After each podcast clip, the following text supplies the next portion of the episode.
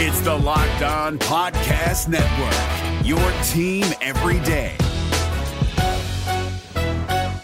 This Locked On podcast is brought to you by Home Chef. Now that the novelty of the new year has dwindled down, how are your resolutions coming? One of mine was to order less takeout, cook more at home, but I'll be honest, I haven't been consistent. That is until I found Home Chef. Home Chef provides fresh ingredients and chef designed recipes conveniently delivered to your doorstep to simplify the cooking experience and without robbing you of the joy of putting a dish together yourself. I'm pescatarian and they cater to a variety of dietary needs. I had this super refreshing ginger sesame salmon, a beautiful trout dish, and a super comforting shrimp and vegetable orzo dish, all of which took me less than 30 minutes to put together. For a limited time right now, Home Chef is offering all of our listeners 18 free meals plus free shipping on your first box and free dessert for life at homechef.com slash locked on. That's homechef.com slash locked on for 18 free meals and free dessert for life. Homechef.com slash locked on must be an active subscriber to receive free dessert. Kyle Crabbs here, host of Locked On NFL Scouting. Join Joe Marino and me every day as we provide position by position analysis of the upcoming NFL draft.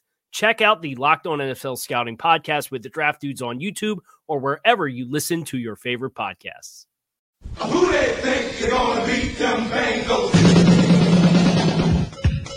It is the Locked On Bengals podcast with your hosts Joe Goodberry and Jake Liscow. Find us on Twitter at Joe Goodberry and at Jake underscore NFL. Please like, subscribe, and share as we try to grow this community and pump out daily Bengals content just for you.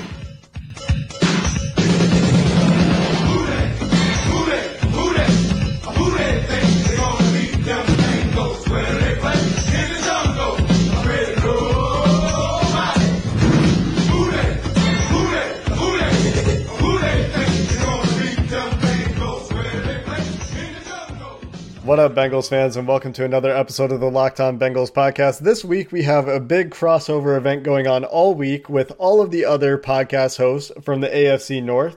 Joe will be around only for one of them, but lucky for you, that will be the one that's focused on the Cincinnati Bengals. The next few days, we're going to be looking at how the other teams in the division finished their 2020, what questions remain for the future, get to talk a little smack, get to talk about the future of the division a little bit.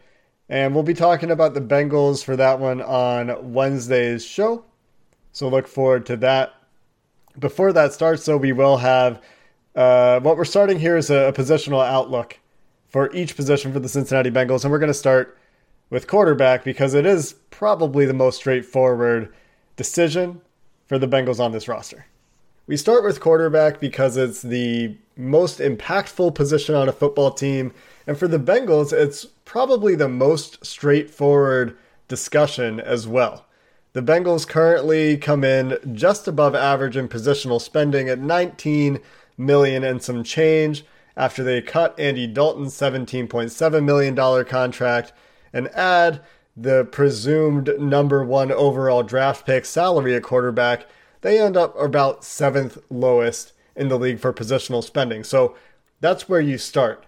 How will the Bengals shed Andy Dalton's contract and his salary, or do we even have to ask if they will?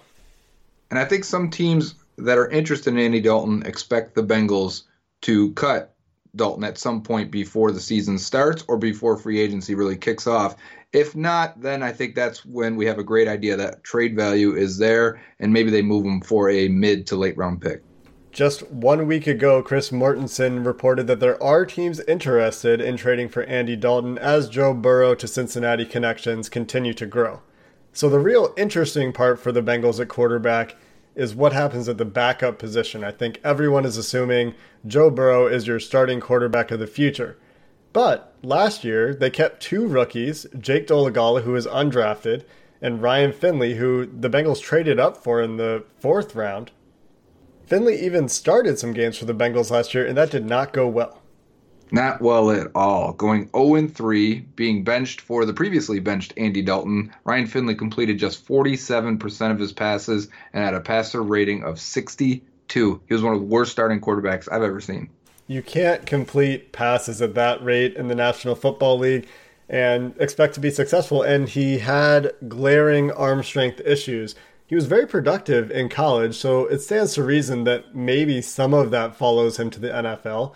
There's probably a good chance that he can be a career backup, but I think he answered any questions about his starting ability in that short spurt, and it really was incredibly poor. And it also not only was it bad on the field, but it got a really bad reaction from a lot of the veterans on the Bengals, notably Carlos Dunlap, guys that have been around the team for almost a decade, if not a decade now, did not take well to Andy Dalton being benched for a guy that didn't give them a chance to win games.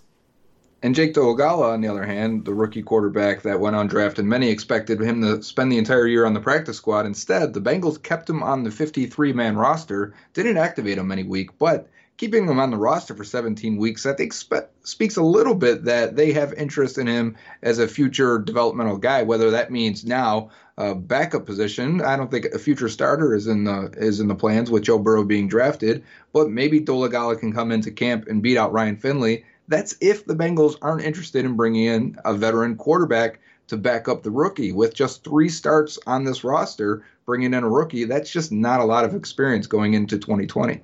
And there are quite a few quarterbacks that will be hitting the open market this year Case Keenum, Chad Henne, AJ McCarron, Josh McCown if he still wants to play, Blaine Gabbert, and Matt Moore, who has some ties to Zac Taylor that we've talked about in the past. They were together in Miami. And then if the Bengals wanted to spend more at backup quarterback or have a competition for some reason, they could look at Marcus Mariota, although I think that would be cost prohibitive. Another guy with connections to Zac Taylor and the Rams was Sean Mannion, who was drafted by LA in 2015 in the third round. He spent 2015 to 2018 with them and 2019 with the Vikings, and he is a free agent this offseason. But like Ryan Finley, has only started three games in his career and is 0 3 as well. Like AJ McCarron, another guy that has Bengals ties, was previously a backup in Cincinnati. Jeff Driskel, also an unrestricted free agent. So there are plentiful options on the market if the Bengals do feel like they need to bring in a veteran, if they don't feel comfortable with Ryan Finley going forward. But there's also a world where you can see them being content with letting Dolegala and Finley battle it out for the backup position because you have to believe that next year they won't be carrying three quarterbacks again. I don't know that this team will have the luxury to do that two seasons in a row. Coming up next, we've got our AFC North Roundtable crossover event starting. We're going to talk about the Ravens 2019 season. We're going to talk about the outlook for 2020. That's all for AFC North podcast coming together here in just a minute. Guys, let's talk about sex. Now you can increase your performance and get that extra confidence in bed. Listen up. BlueChew.com. That's blue like the color blue. Blue Chew brings you the first chewable with the same FDA approved active ingredients as Viagra and Cialis. You can take them anytime, day or night, even on a full stomach. And since they're chewable, they work up as twice as fast as a pill, so you can be ready whenever an opportunity arises. Let me tell you, we get free samples, and if you think Marshawn Lynch has a good stiff arm, you've seen nothing yet. Blue Chew is prescribed online and ships straight to your door in a discreet package. So no in-person doctor visits, no waiting at the pharmacy, the, and best of all, no awkwardness. They're made in the USA, and since Blue Chew prepares and ships direct, they're cheaper than the pharmacy. Right now, we've got a special deal for our listeners. Visit bluechew.com and get your first shipment free when you use our special promo code LOCKED ON. Just pay the $5 shipping. Again, that's B L U E Chew.com. Promo code locked on to try it free. Blue Chew is the better, cheaper, faster choice, and we thank them for sponsoring the Locked On Bengals podcast. Want to go see your Cincinnati Reds this spring during spring training? Well, Arizona is a great place to go, not only see baseball, but to see everything else. And if you go down there and go down for the Cactus League, they've got 10 stadiums, 15 MLB teams, 75 degree temperatures. All 10 stadiums are in the greater Phoenix area within 50 miles. Yeah, you can go down and see your Reds in Goodyear Park down there. Or maybe we've talked about it before. You're into the craft beer. They've got Four Peaks, Angel's Trumpet Ale House, Goldwater Brewing Company, all known for great beer. Or maybe you're into hiking. Maybe you want to get out in the desert for the numerous national parks down there, go up to the Grand Canyon. And if you do the canyon, make sure you bring enough water because it's the way back. Unlike most hikes, that's challenging. It's easy going down, hard coming up. Kind of the opposite of the Bengals. We had a hard time with this bad year, and we're going to come up next year. So go on down to Arizona, take yourself a little spring break, plan your getaway at visitarizona.com slash spring training. Welcome back to a locked on special here. We're doing the AFC North divisional crossover. So that means that I have Jake Liskow of Locked On Bengals, Jeff Lloyd of Locked On Browns, and Chris Carter of Locked On Steelers here. And the whole game plan this week is to get an idea of where each team is heading into the offseason as well as doing a season review. So here we're going to first get into the season review for the Ravens starting at the top, the Ravens 14 and 2. And I want to start with you, Chris, and get your thoughts on where the Ravens were heading into this 2019 season. Obviously, Lamar Jackson and his his first full season as the starter for the Ravens, taking over for, for Joe Flacco. What were Steelers Nation and your expectations going into the season for the Ravens? Well, I was a lot different than most of Steeler Nation. Um, a lot of Steeler Nation were pushing the whole narrative. Lamar Jackson's just a running back, all that stuff. You know, my, my our former to- co-host Tony Serino, that was one of his big things. Um, but I was a person that in Lamar Jackson's draft class, I had him and uh, the guy that went to the Bills, uh, drawing a blank right now, but um, I had him as well as part of my top two of that draft class. I, did, I didn't like Baker Mayfield as much as other people did. I wasn't huge on Sam Darnold because I don't believe in USC quarterbacks. Uh, Lamar Jackson spoke to me that he could do really well in the league if put in the right system. What I didn't expect was for the rest of the offense to click with him the way it did this season. I thought Lamar would put up some highlight plays and make make some exciting moments, but I, I didn't expect like Mark Andrews to be this good this season uh, with the numbers that they put up together. Um, so I mean, I think the biggest thing for me was that like I knew I knew Earl Thomas was going to change a lot of things about that secondary and allow them to be more aggressive in different areas. But Lamar Jackson is where a lot of people I think underestimated the Ravens, and even I, I thought he'd be very good. I didn't think he would play, and, no one thought, other than, outside of maybe himself and, and Ravens fans, that he could play at this MVP level for the for the season. So I think that's where most of Steelers fans came at it from a preseason perspective. And as the season wore on, everyone just thought eventually, oh, Lamar Jackson's going to fall off and he'll he'll have a couple bad games here and there, and it just never happened. Yeah, but for the Ravens, it was a sight for sore eyes, especially for all the haters out there. Everybody, you mentioned, Chris, you know, the not bad for running back. Lamar Jackson really just fueled off of his haters, and he never really had that fall off. Obviously, the MVP for the whole NFL. But, Jeff, as the season went on, the Ravens, you know, they got hot in the first two weeks, and then they ended up falling off a bit against the Chiefs, and then obviously to your Cleveland Browns. What was your thought process for Baltimore going throughout the entire season? Did you ever expect them to fall off? Were Browns fans kind of waiting for it to happen and saying, oh, we can climb back in the division because the Ravens aren't going to be able to beat the Patriots? They're not going to be able to beat the Rams, the Seahawks, etc.? Um, I think for us, you know, uh, on a Browns whole, um, you know, obviously we got to see them, you know, week four, and you know, you saw some vulnerabilities. Obviously, a key to it was the running game. But for me, Lamar Jackson throughout his you know draft process was just find me the team that's going to blend the uniqueness of him, the fact that he is a fantastic open field, and the fact that he was such a dual player at the collegiate level. And you know, obviously, all of us in the conference, we've seen Lamar from the infancy of his time in Baltimore. And there were those plays where they came out and trotted him like a wide receiver, and it was like, well, well, what are you doing? Then he got the opportunity. And, you know, obviously he ran really well as a rookie, threw pretty well. Then you got to the second year where you got some more weapons around him. And it's crazy to su- see such a young quarterback play this well with the tight end scheme like that Baltimore runs and Mark Roman's got going on down there. It's fantastic. Um, he deserves every bit of success this, he's had this year.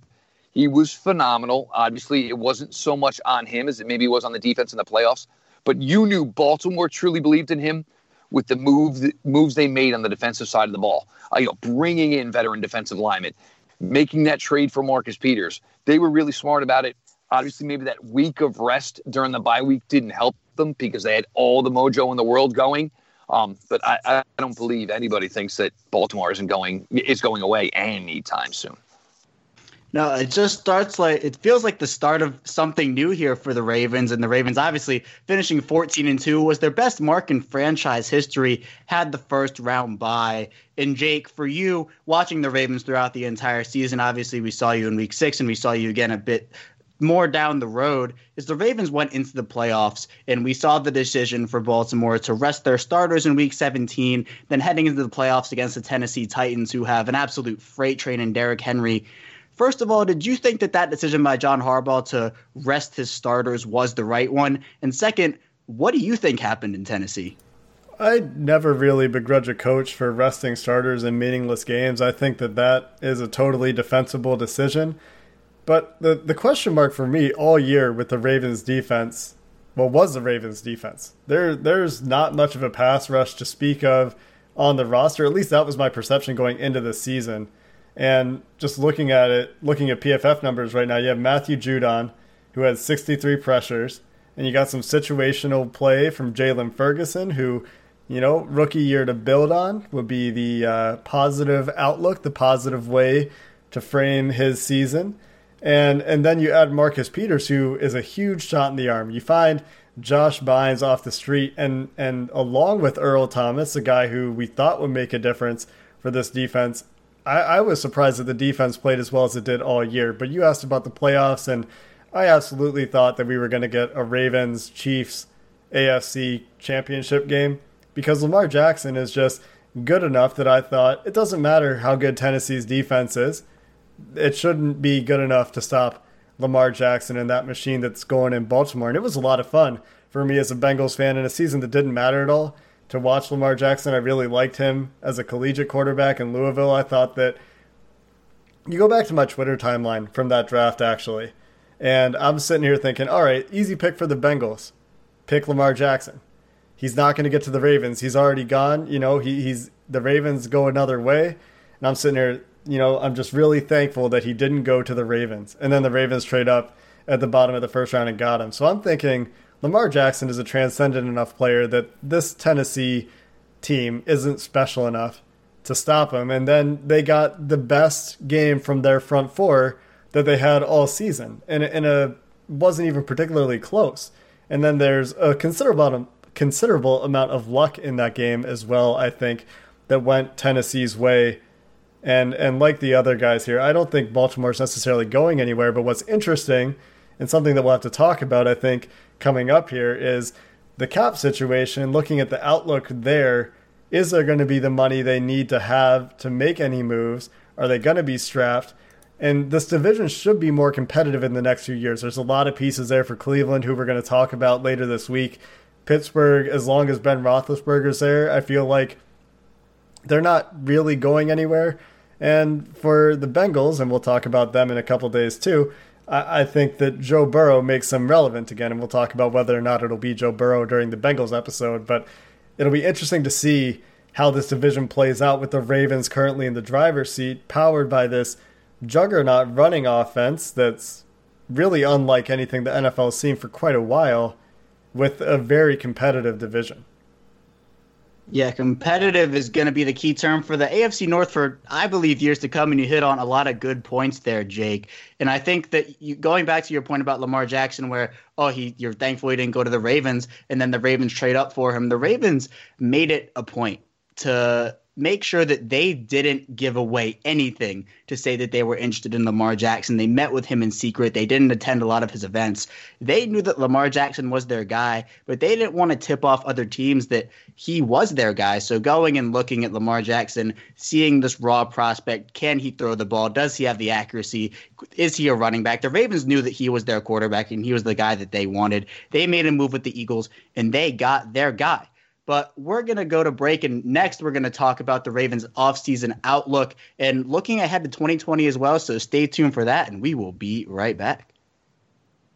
We're driven by the search for better, but when it comes to hiring, the best way to search for a candidate isn't to search at all. Don't search, match with Indeed. 93% of employers agree Indeed delivers the highest quality matches compared to other job sites, according to a recent Indeed survey. And listeners of this show will get a $75 sponsored job credit to get your jobs more visibility at Indeed.com slash podcast. Just go to Indeed.com slash podcast right now and support our show by saying you heard about Indeed on this podcast. Indeed.com slash podcast. Terms and conditions apply. Need to hire? You need Indeed.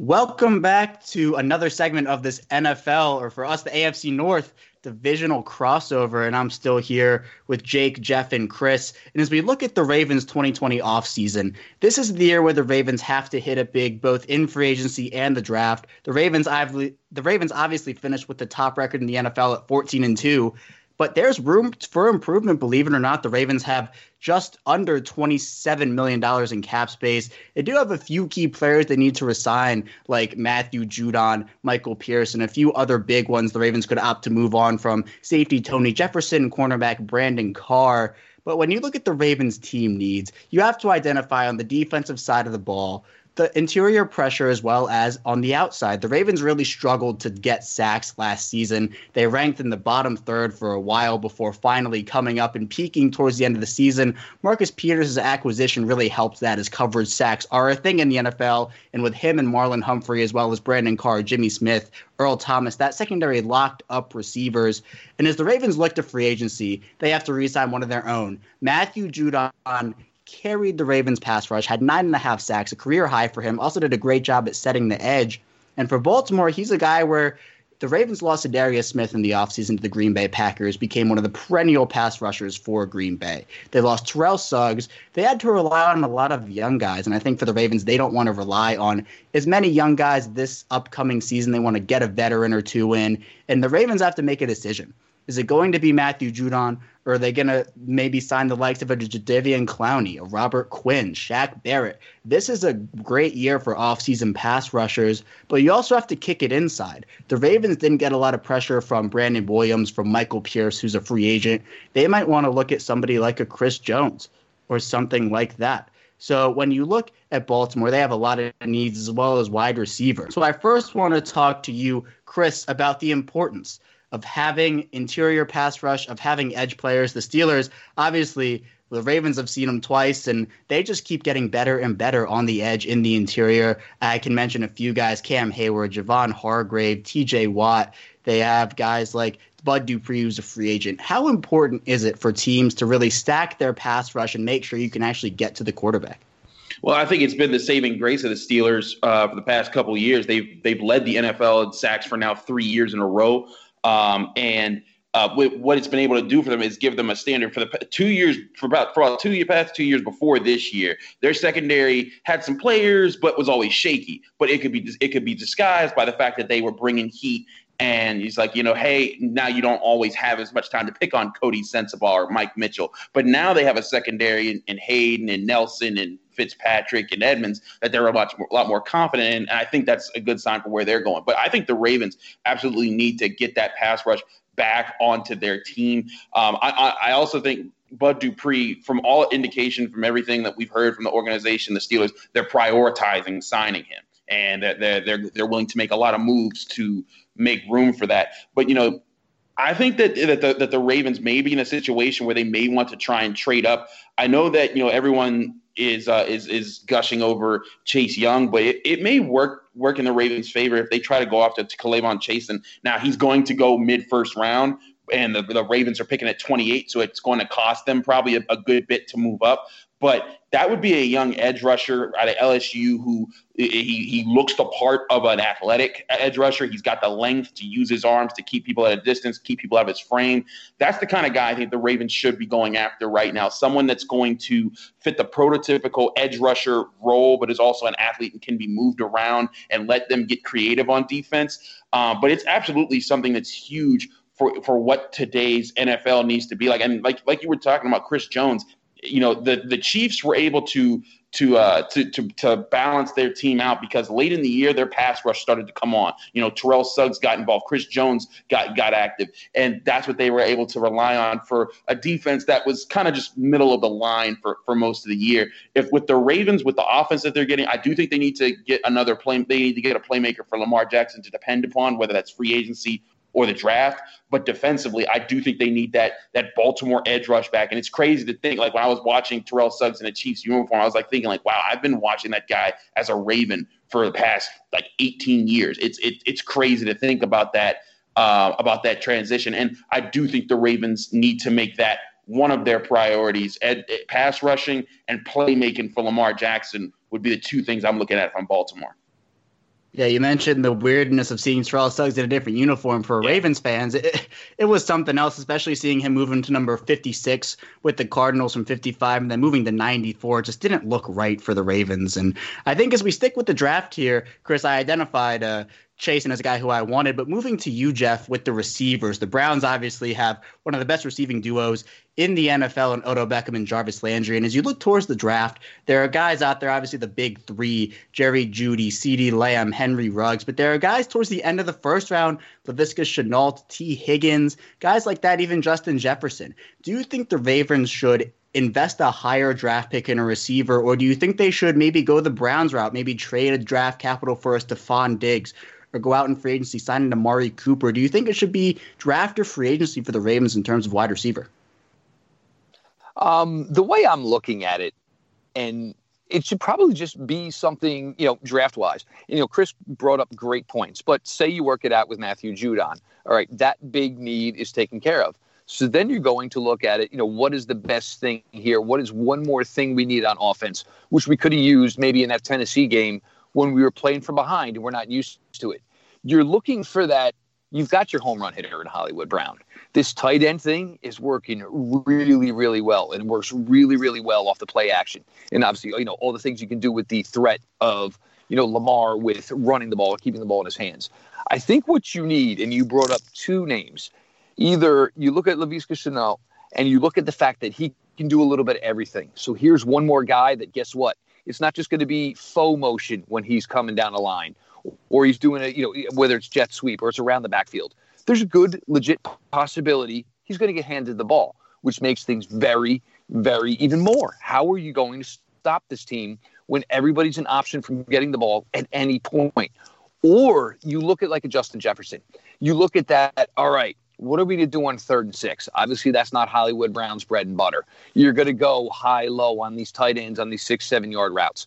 Why don't you go find that guy that just has ridiculously good footwork in the five to 10 yard range so when it's third and six, third and seven, he's going to come in, stomp his feet on the hash, jet out, jet in, create himself the separation, can make for easy th- throws for Lamar, where you can chains moving. That for me is probably a scary thing. Is for them to maybe add a Jefferson to this, where it's you know big plays here, big plays there. The running game is consistent at five, six yards a pop. But now you add that third and need the sticks element, and a guy like Jefferson, that would be the one I would probably Cleveland Browns wise and their defense wise. That'd be the one I'd hate to see happen because I think it just completes every every facet, every phase of that offense, whether it's the run game or whether it's the pass game. You know, threatening. You know, ten yards, twenty yards, thirty yards, forty yards. And I wouldn't even put it past Baltimore to maybe draft two receivers in this draft class, especially with how deep it is. You can get value for receivers in this draft. You talk about guys like maybe a Devin Duvernay out of Texas, Collin Johnson as running mate. There's I could go through a list to take us forever. But talking about next season, 2020, Jake, I want to throw this one your way. The Ravens right now, believe it or not, have the easiest strength of schedule for 2020 right now as we talk for the Ravens, this is a year where I think they can capitalize not only on their strength of schedule, but again, we talked about free agency and we talked about the draft. We're all playing the same opponents for the most part. Obviously, outside of the Ravens, have to play the Kansas City Chiefs and the New England Patriots because they did finish first in the division. But when you look at the Ravens' schedule, when you look at how much cap space they have in the draft, what's a realistic record and maybe even a playoff prediction for the Ravens for you in 2020? So here's my concern for the Ravens in 2020, and it, it's the same as it was coming into this season. It's the defense. Is there enough money to to bring back enough players or bring in enough external players to keep that defense going. You mentioned Matthew Judon, the only pass rusher that's really producing consistently for the Ravens as a free agent. You sign him, you take out your $7 million for your rookie allotment, or maybe a little bit less because you're picking later in the draft, so call it $5 million. Well, now you got $7 million left against the cap. So then I'm looking at your, your list of, of, of uh, cap casualty potentials. The one thing uh, that's a real double edged sword is, is Martian, Marshall Yanda going to retire? On the one hand, that saves you $7 million against the cap. On the other hand, now you need a guard. So I'm, I'm kind of wondering where's that money coming from to keep that defense going? Because the offense, with Marquise Brown taking a second year receiver step, if he can get healthy, in particular playing the whole year banged up, still much better than I thought he would be uh, coming out with his size, just the speed. Played so well. The ball skills played so well in the NFL. I think that they'll need to make some significant additions to keep the pace. One of the reasons that poor strength of schedule looks the way it does, right, is because you got the 2 and 14 Bengals on there twice. I don't expect the Bengals to be a 2 and 14 team again. I don't know that they'll be an 8 and 8 team, but I think that if the Bengals play this offseason the way that I would play this offseason, which which involves moving $17.7 million of Andy Dalton's cap hit, moving Cordy Glenn's $9.5 million cap hit to clear up 70 million in cap space, playing aggressively in free agency for once. And now I know I'm talking about a fantasy book at this point, right? It's not not the Bengals MO, but point is, I think it's going to be a little bit more competitive for the Ravens next year. Teams are going to adjust to the Mark Roman offense to some degree, even though Lamar Jackson's going to keep making plays that are just unfair, I think. But for me and the Ravens, I think it's just a big question of are there enough offseason resources to keep things going? And I just wanted to go back to one name you shouted out that I think is a perfect fit for the Ravens, and that's Collin Johnson. I think that that would be a tremendous, tremendous mid round draft pick for the Ravens. The way he refined his route running at the Senior Bowl, big body, good possession target. That one would be a pretty interesting value pick to me. Yeah, Collin Johnson, a guy big, six six, he can block. And the Ravens, John Harbaugh identified he wants the Ravens to go after one specific type of wide receiver, someone who can block, someone who can get up at the point of attack. Because as we all know, Hollywood Brown, he has the speed, he can catch contested balls, but he's not the biggest guy in the world. He has to go out of bounds instead of taking hits sometimes. That's just his frame and that's just his size. If the Ravens can get someone who can complement him, that's going to be especially dangerous for Baltimore. And You also mentioned Marshal Yanda's retirement. That's another huge question for Baltimore. I'm hoping and praying he comes back, but I know you guys are probably hoping he hangs it up just for the sake of the rest of the AFC North. But that's all we have for you today. And tomorrow, we're going to be back here talking about the Pittsburgh Steelers for the second installment of the AFC North Divisional crossover. So stay tuned for that, and we will see you tomorrow. Is your team eliminated from the playoffs and in need of reinforcements? Maybe it's time for a rebuild, or maybe they're just a player or two away from taking home the Lombardi Trophy. Either way, join Keith Sanchez and Damian Parson for Mock Draft Monday on the Locked On NFL Draft Podcast. They'll tell you which college football stars your team will be taking in the 2024 NFL Draft. Check out Mock Draft Monday on the Locked On NFL Draft Podcast, part of the Locked On Podcast Network. Your team every day. If you're looking for the most comprehensive NFL draft coverage this offseason, look no further than the Locked On NFL Scouting Podcast. Join the draft dudes, Kyle Crabbs and Joe Marino, as they go position by position through the NFL free agent class and into the star studded crop of college stars who will be selected in the 2024 NFL Draft. If you want to know who your favorite NFL team should be adding to its roster, you need to check out Locked On NFL Scouting, available on YouTube and wherever you get your podcasts. Part of the Locked On Podcast Network. Your team every day.